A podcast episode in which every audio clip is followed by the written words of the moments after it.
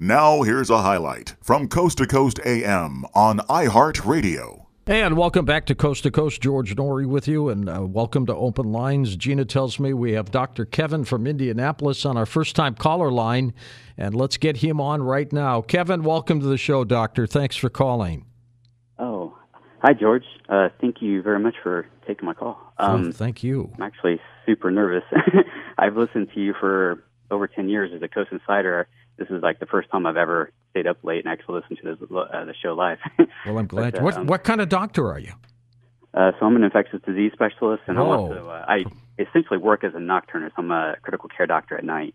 And uh, so uh, um, what I was wanting to call about is that, uh, I mean, I am, I am the person who, if you're sick, coming to my hospital and you need to be admitted, I'm the one doing that. Okay. And uh, there there are things that I'm just hearing people talk about, just in social media, a little bit on this show, and some other places that uh, um, I just I'm just hoping we can just kind of talk for a minute, and I just like to kind of get some things out from you know my perspective. Sure, um, love to hear it. Uh, one one thing that I know kind of gets brought up is that uh, just this idea that uh, COVID nineteen is really just a bad flu. I assure you, it is not just a bad flu. Um, I can probably count on my hand the number of pe- people I've seen in the last number of years uh, who have died directly from influenza. I'm seeing you know people die every single day yeah, from this uh, coronavirus. I'm having to make very hard phone calls uh, to fa- friends and family. What are the ages of those people, doctor? Generally. Mm-hmm. Yeah, so um, actually, so I'm in Indiana. You can look up uh, the Indiana State Department of Health, their data, and you can look right there that uh, the the death the people who are dying from this, uh, about 90% of them are age 60 and higher. Wow. Um, but there's also a different graph on that. You can look at the number of people who have with positive cases, and there's basically a bell bell curve around the age of 50. And so I'm admitting a lot of people who are you know my age. I'm in my 40s, um, you know, 40s, 30s, 40s, 50s. Um, but uh, yeah, the people who are dying so far are the older people. But don't let that kind of really hide something though that's happening. That if you don't work in a hospital, you don't know. There's mm-hmm. a lot of these younger people who are on ventilators. I mean, they've been in a hospital for a week or two. They're very, very sick. You know, they may survive, but there's a very high morbidity with this as well. And that's something else that I just don't think people know if you're not really seeing what we're seeing. Another thing compounding all this is that, um, and another thing that's really hard to deal with is that uh, we're not allowing any visitors in the hospital. I bet you. No, I, I don't blame you. I don't blame you for yeah. that.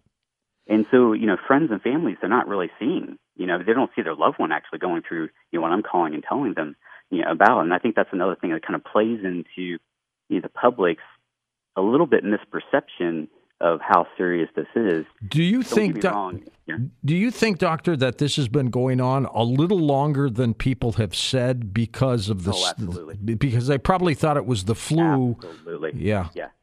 Yeah, no doubt in my mind. We because of the fiasco with uh, um, uh, lack of testing, um, I mean, we don't know. We may never really know, you know, exactly the, uh, the extent of this back in January.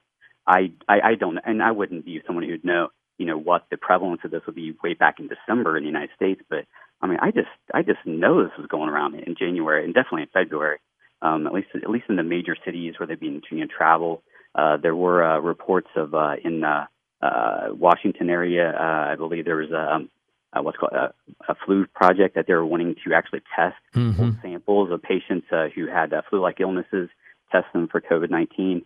I've lost track of this story, but there was a story about a month ago where you know there were people in the government telling them not to do this test. I don't know why. This is actually something you might want to look into. It's a really interesting story, but uh, yeah, that's I weird. Think, I I think at some point you know, there will be samples that were collected, and they're just sitting in labs that they could go back and do you know prevalence studies and try to get a little bit better idea. But uh, um, uh, I don't know. Honestly, at this point, I mean, it's just it's everywhere. You know, this is kind of what's on my mind. I I kind of to some degree don't care what happened a month or two ago, but um, um, but to answer that question, yeah, I mean, I think it's been going you know, a bit more and a little bit longer than we all realized since we weren't able to test. Doctor, are you seeing more or less patients come into the hospital now? So that's actually another good question that gives uh, a little bit of this air of misunderstanding. So um, uh, our um, our uh, system, our network's uh, um, statistician had a presentation. They do the presentation every Sunday, kind of go over some stats, some numbers. If you were to look at, and I bet you a lot of other hospitals are kind of doing the same thing we're doing in other cities like ours, but um, we are going, we are moving heaven and earth to keep people from having to go to the hospital.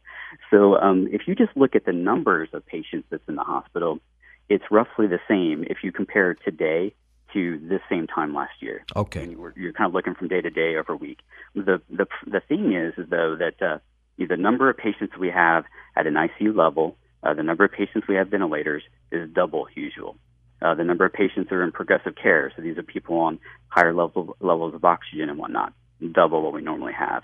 Um, I, I work nights actually, um, uh, doing you know, I cover all the basically everybody's in the hospital, but you know all the sick patients and stuff, and you know I've had to ask for you know a second doctor helping out. Um, at I, I work at one of the smaller hospitals on the network. Um, usually I can cover all that by myself, but I need a second doctor to be able to cover because uh, if we have one patient crashing on one floor, there could be someone crashing on another floor. That uh, right. uh, used to be I'll be able to cover that just one person. So yeah, if you look at the parking lot, you don't see as many cars because we don't have visitors. Uh, we have uh, you know you, you have patients. Yeah, yeah, because we, are you know we have the same number of patients, but the number of patients who are sicker is double than usual. When somebody and, uh, when somebody dies, doctor, what what yeah. happens to them? What kills them? Yeah, so actually that was something else I was hoping we talk about. So uh, something that I'm seeing passed around is some version, and, and correct me if if it's different than this, but this is how I'm interpreting this. Some version of doctors like faking death certificates or fudging them or something to that nature. First of all, that's fraud. That's a crime for anybody to do that. Mm-hmm. For one, uh, for two, uh, for Indiana, we just had a um, uh, a webcast from the Indiana State uh, Department of Health. Uh, I believe it was just Thursday. Um, anybody can actually look at this; it's like public, but uh, you know, they give some instructions in terms of how to uh, fill out a death certificate. Um, there's a certain way you do this. So for example, let's just say somebody um, uh, has uh, COVID 19 uh, pneumonia, and um, uh, as a consequence of that, uh, they develop a blood clot that goes through their lungs, which is actually something we're finding is pretty darn common. Yeah. And okay. uh, um, let's just say that you know the, the physician, I, like I've filled out, I did ten of these certificates in the last couple of weeks myself.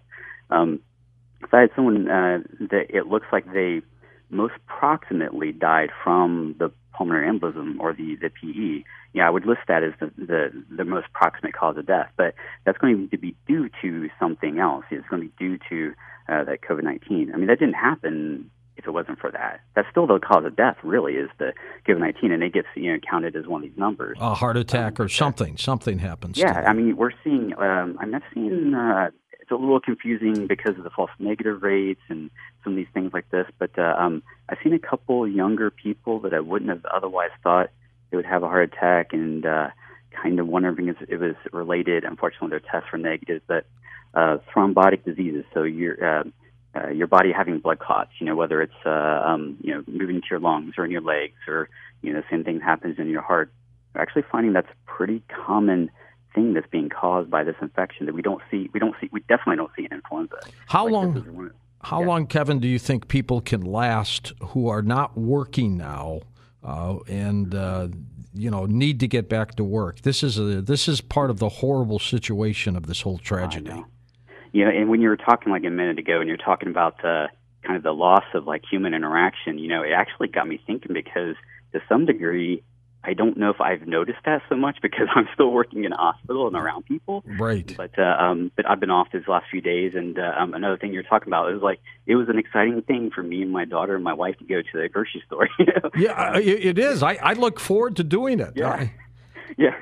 And uh, unlike you, I do wear a mask, but uh, um, you know a lot of people don't. But uh, um, it's it's okay. Uh, yeah, it's a really good question. I, I'm just totally not the person to be qualified to kind of answer. All right, well, Kevin, economy, you you you, kind of you keep listening uh, and you keep checking in with us from time to time, especially with your expertise. Uh, I think this is going to be around for at least a couple weeks to a month or two longer.